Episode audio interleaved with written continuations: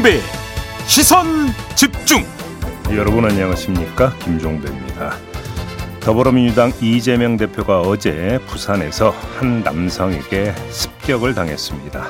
이재명 대표는 수술을 받은 후에 현재 회복 중이라고 하는데요. 잠시 후 더불어민주당 강선우 대변인에게 자세한 상황 들어보겠습니다. 오늘부터 총선을 앞두고 민심의 동향을 자세하고 깊 게 전해드리는 코너를 신설했습니다. 여론조사 전문가인데요. 윤희웅 오피니언 라이브 센터장 그리고 이상일 케이스탯 컨설팅 소장과 3부에서 민심 어때로 함께합니다. 1월 3일 수요일 김종배의 시선 집중 광고 듣고 시작합니다. 시선 집중은 촌철님들의 다양한 목소리를 기다립니다. 짧은 건 50원, 긴 건 100원인 문자 메시지 샵 8001번, 스마트 라디오 미니와 유튜브 라이브로도 시선 집중과 함께 하실 수 있습니다. 믿고 듣는 진품 시사 김종배의 시선 집중.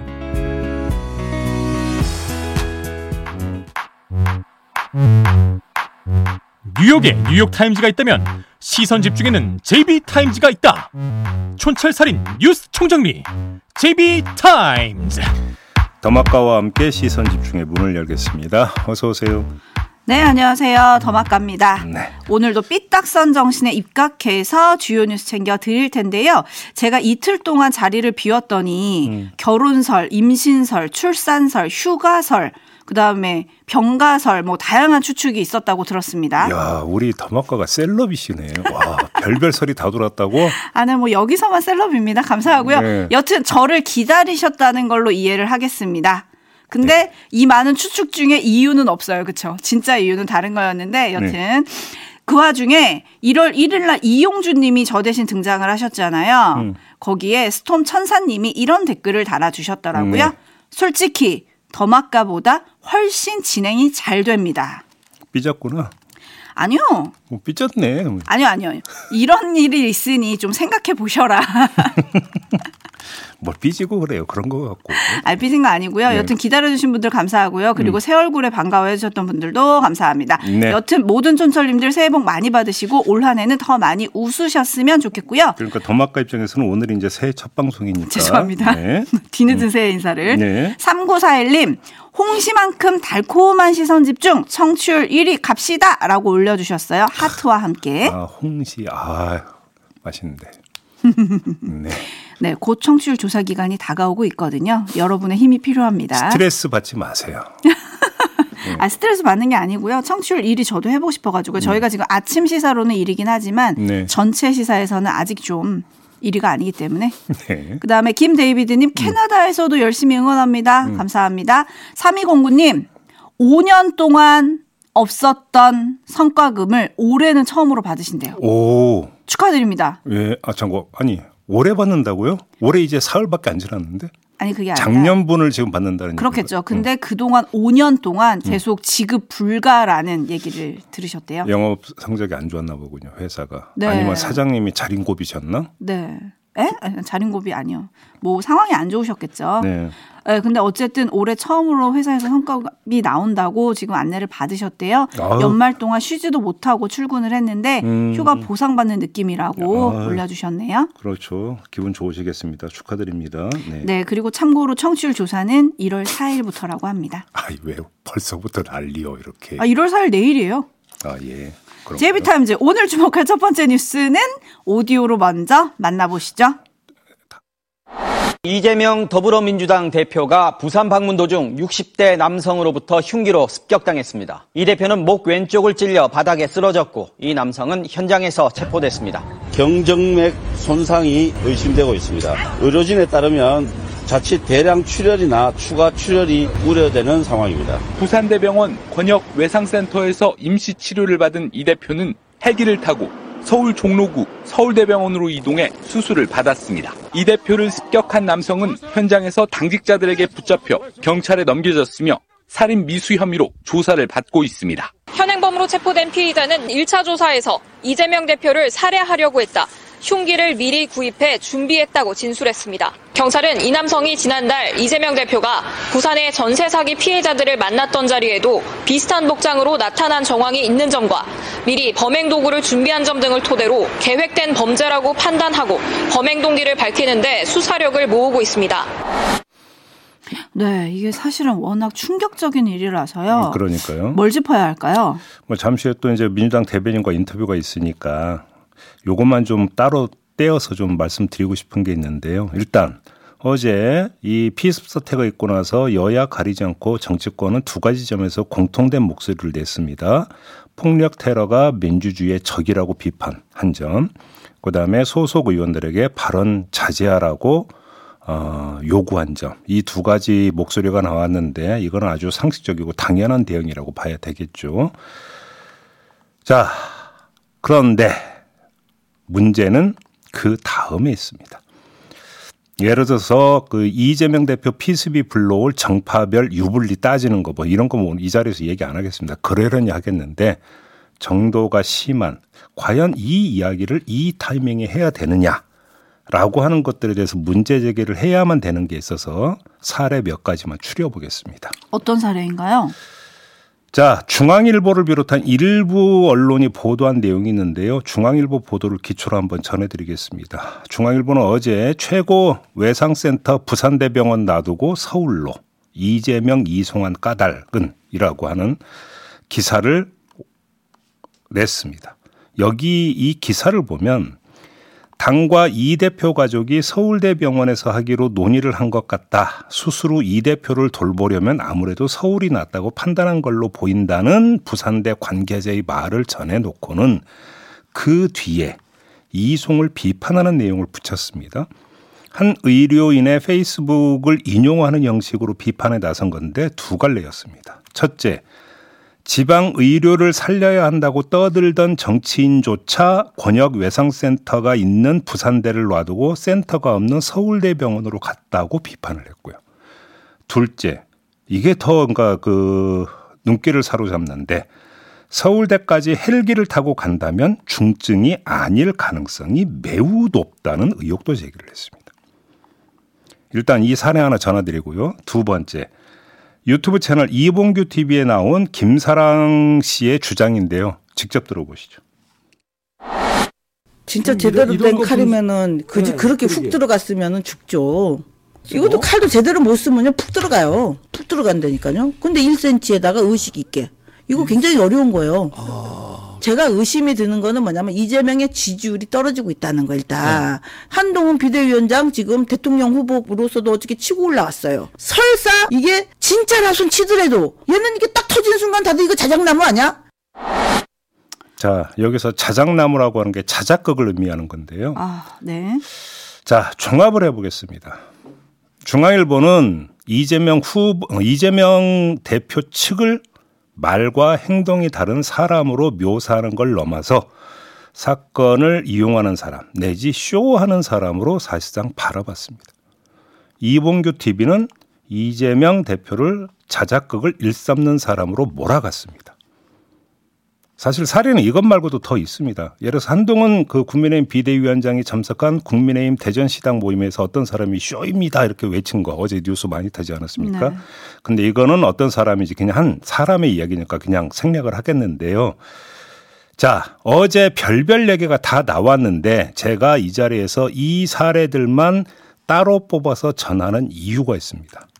이 사례들의 공통점이 이재명 대표 내지 이재명 대표 측을 겨냥한 것이기 때문입니다. 한번 이렇게 물어봅시다. 이게 피 흘리는 사람 앞에서 할 말이냐? 상도의나 정치 도의 이런 건 둘째 치고 인간적 도의상 이게 할 수 있는 이야기냐? 제가 한번 이걸 물어보고 싶거든요. 100번 양보해서 의혹을 품는다 하더라도 그걸 쏟아낼 때가 있고 자제할 때가 있는 거 아니겠습니까? 피습 직후엔 피해자의 안녕부터 살피는 게 인간의 도리 아닌가요? 제 문제의식이 잘못된 겁니까? 저는 그런 점에서 이 사례를 뽑아서 지금 우리 촌철님들에게 전해드리고 있는 겁니다. 네, 1050님이 있어서는 안 되는 일이 생겨서 마음이 안 좋습니다. 라고 해주셨고, 은하철도 999님은 살인미수 정말 무섭습니다. 라고 해주셨고, 예전님은 어떤 한 이유로도 폭력은 정당화, 합리화될 수 없습니다. 라고 보내주고 계신데요. 사실 이 사건을 다루는 언론에 대한 지탄도 많이 있습니다. 3116님은 습격한 사람의 정치적 성향이 왜 궁금하고 왜 중요하죠? 제멋대로 편가르기 하게요?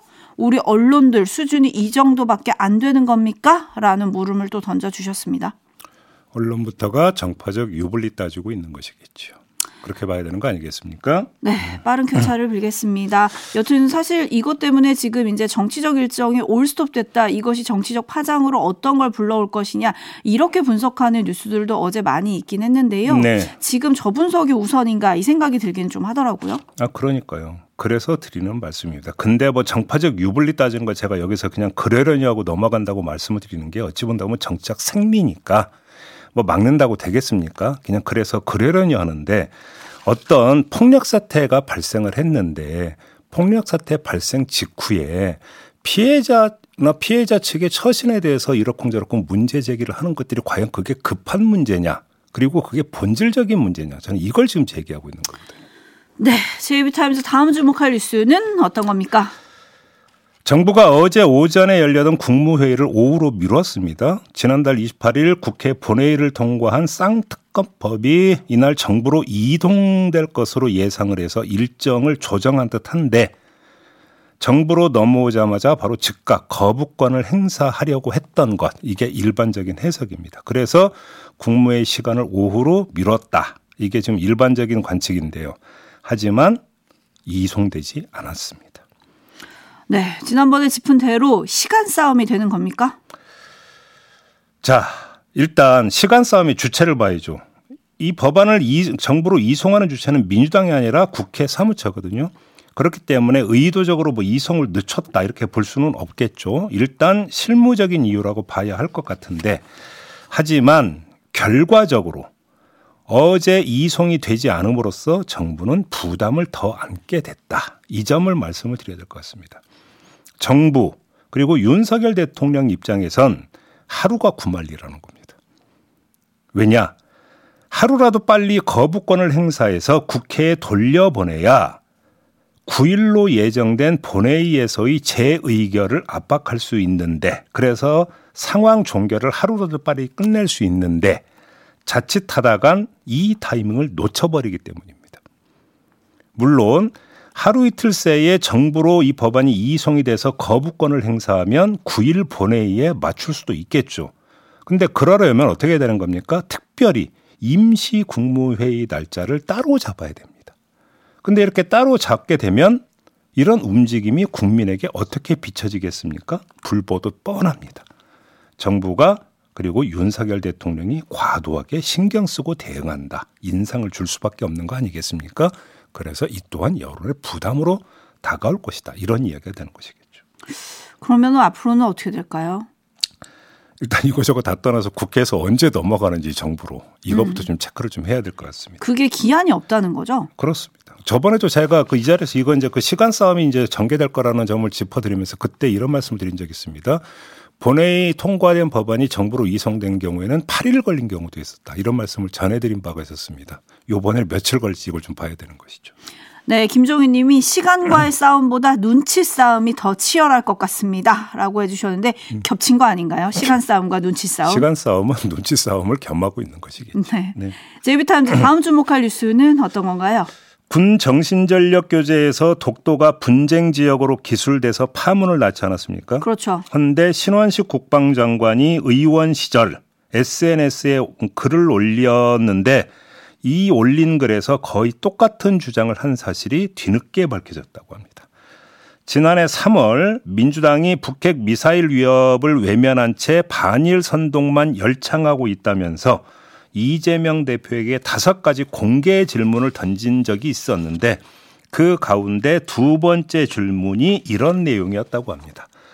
그대로 읽어드리면 지금 한일 간의 과거사, 독도 영유권 분쟁이 있는 건 사실이다. 이 문장이 포함되어 있는 겁니다. 네, 그리고 그 뒤에 뭐 그렇다고 1945년 8월 15일을 기준으로 그 이전의 군국주의 일본과 그 이후에 자유주의 자유민주주의 일본이 같은 국가입니까? 라고 쓰긴 했어요. 이거는 국방부에서 강조하기 때문에 제가 읽어 드렸는데 네. 여튼 독도 영유권 분쟁이 있는 건 사실입니다. 라고 쓴 거. 이거 어떻게 봐야 될까요? 짚을 점이 두 가지인데요. 첫째, 그 교재의 내용이 사실상 신원식 장관의 어떤 그 인식, 이게 투영된 결과물인지 이거를 반드시 가려야 된다라는 점. 이거 하나 말씀드리고요. 두 번째, 뭔가 가리기 시도가 있었던 거 아니냐라는 점도 함께 제기를 해야 되는데 교재 내용이 파문을 빚자 이 글, 바로 SNS에 올렸던 바로 이 글이 비공개 처리됐다고 합니다. 왜 그때 비공개 처리했을까요? 이게 궁금한 거 아니겠습니까? 네. 윤석열 대통령이 화를 내고 그 교재는 전량 회수 조치에 나섰다고 하는데 인사 조치에 대한 회수 이거는 없는 겁니까? 저는 한번 이거 물어보고 싶은데요. 윤석열 대통령이 화를 냈던 이유가 어떻게 이걸 그러니까 독도 분쟁이라고 기술할 수 있느냐, 영토 분쟁, 영유권 분쟁이라고 기술할 수 있는 것이냐, 여기에 대한 어떤 경로 아니겠습니까?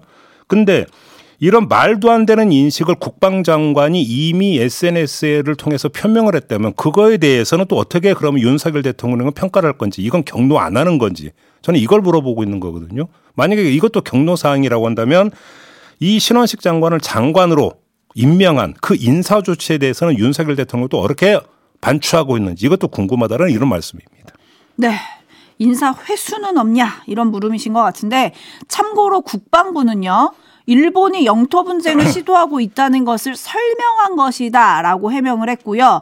신원식 장관은 지난해 인사청문회에서 독도 영유권을 일본이 주장하는 것은 말도 안 된다고 언급한 바가 있다. 이렇게 덧붙여서 설명을 하긴 했습니다. 말도 안 된다고 했는데 왜 그 뒤에 교재가 이렇게 나오느냐고요. 그러니까. 그러니까요. 네. 담쟁이 넝쿨님이 그럼 정신교육 내용은 우연이 아닌 건가요? 라고 물어주셨어요. 엽기토끼님, 이래서 인사 검증자는 구글링 전문가로. 일본 기상청이 쓰나미 주의보 지역에 독도를 포함시켰다는 거 아니겠습니까? 음, 그렇습니다. 그래서 우리 외교부가 시정 조치를 요구를 했는데 아니 이래서 영이 서겠습니까? 우리나라 말이? 다른 사람도 아니고 장관이 이러면 뭐라고 얘기를 하겠습니까? 대외적. 그러니까요. 네.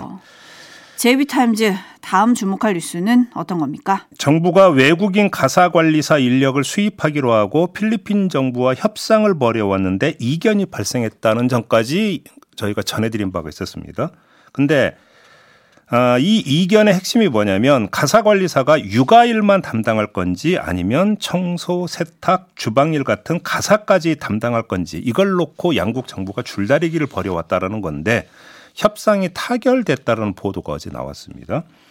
육아와 가사 모두 하는 것으로 타결이 됐다라는 건데요. 이에 따라서 3월에 시범 사업 차원으로 100명의 필리핀 가사 관리사가 입국할 것 같다. 이런 보도가 어제 나왔습니다. 절차가 어떻게 됩니까? 필리핀 정부가 구직자 명부를 작성하면 우리 정부가 고용 허가서 E9 비자를 발급을 해주고요. 대상은 만 24살 이상으로 가사 업무 관련 교육을 이수하거나 자격증을 보유하면서 한국어 시험 및 영어 면접을 통과해야 한다고 합니다. 입국 후에는 마약류 검사까지 받아야 된다고 하는데 이것까지 통과하면 고용노동부와 서울시가 선정한 민간 관리 업체 어, 홈스토리 생활, 휴브리스 이 두 업체와 근로 계약을 체결한 뒤에 이 업체를 통해서 가사 육아 관련 기술, 위생안전 등 기초 실무 그리고 긴급 상황 대응을 포함한 90시간 이상의 심화 교육을 또 받아야 된다고 합니다.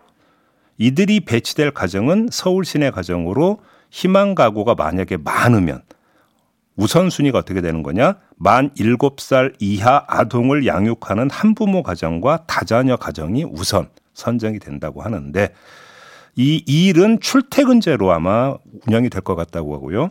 종일제와 시간제 방식이 있는데 정부는 종일제를 선호하고 있다. 이런 보도까지가 나왔습니다. 우리 방송에서도 여러 번 짚은 바가 있긴 있습니다. 근데 뭐 나름 이렇게 교육 시스템도 있고 이렇다고 하는데 문제는 없을까요? 뭐 문화적 차이 등등의 변수는 그냥 생략하고요. 이거 하나만 짚어보겠습니다. 필리핀 가사관리사도 근로기준법과 최저임금 준수, 그다음에 사회보험 가입 등 내국인과 동일한 노동법을 적용받게 됩니다. 따라서 한 달 급여가 최소 월 206만 원입니다. 과연 이걸 부담할 가정이 얼마나 있겠느냐라고 하는 문제가 제기되죠. 그 그래서 정부가 일부 지원한다 이런 이야기도 나오게 되는데 시범 사업에서는 지원한다 손 치더라도 더 확대가 되면 과연 가능하냐라는 문제가 제기될 것이고 두 번째 가사 관리사 입장에서도 숙박비를 본인이 부담해야 한다고 하고요. 그다음에 출퇴근제이다 보니까 먹는 것도 다 본인이 해결을 해야 되는 거고요. 여기에다가 관리업 업체가 중간에 끼니까 수수료 줘야 되는 거 아니겠습니까? 그럼 도대체 남는 돈이 얼마냐? 요 얘기도 함께 따라 붙는 것 아니겠습니까? 이 문제가 어떻게 풀리고 어떻게 전개가 될지 이게 지금 관심사가 되는 것이겠죠. 네, 이걸 좀 살펴봐야 될 것 같습니다. 지금 촌철님들의 댓글도 찬반이 좀 나뉘시거든요. 네. 좀이 정도면 뭐 시세에 비해서 저렴하다 이런 분도 계시고 음. 하지만 한부모 가정이나 다자녀 가정이 쓰기에는 200만 원도 부담된다 이런 의견도 또 있으세요. 네. 그래서 어떻게 좀 민심이 움직일지 좀 지켜봐야 될 것 같고요. 음. 그리고 앞서서 제가 청취율 조사 기간 내일부터라고 했는데 정정하겠습니다. 1월 9일부터입니다. 네. 마무리할까요? 네. 더마카 수고하셨습니다. 고맙습니다. Mm-hmm. Mm-hmm. Mm-hmm.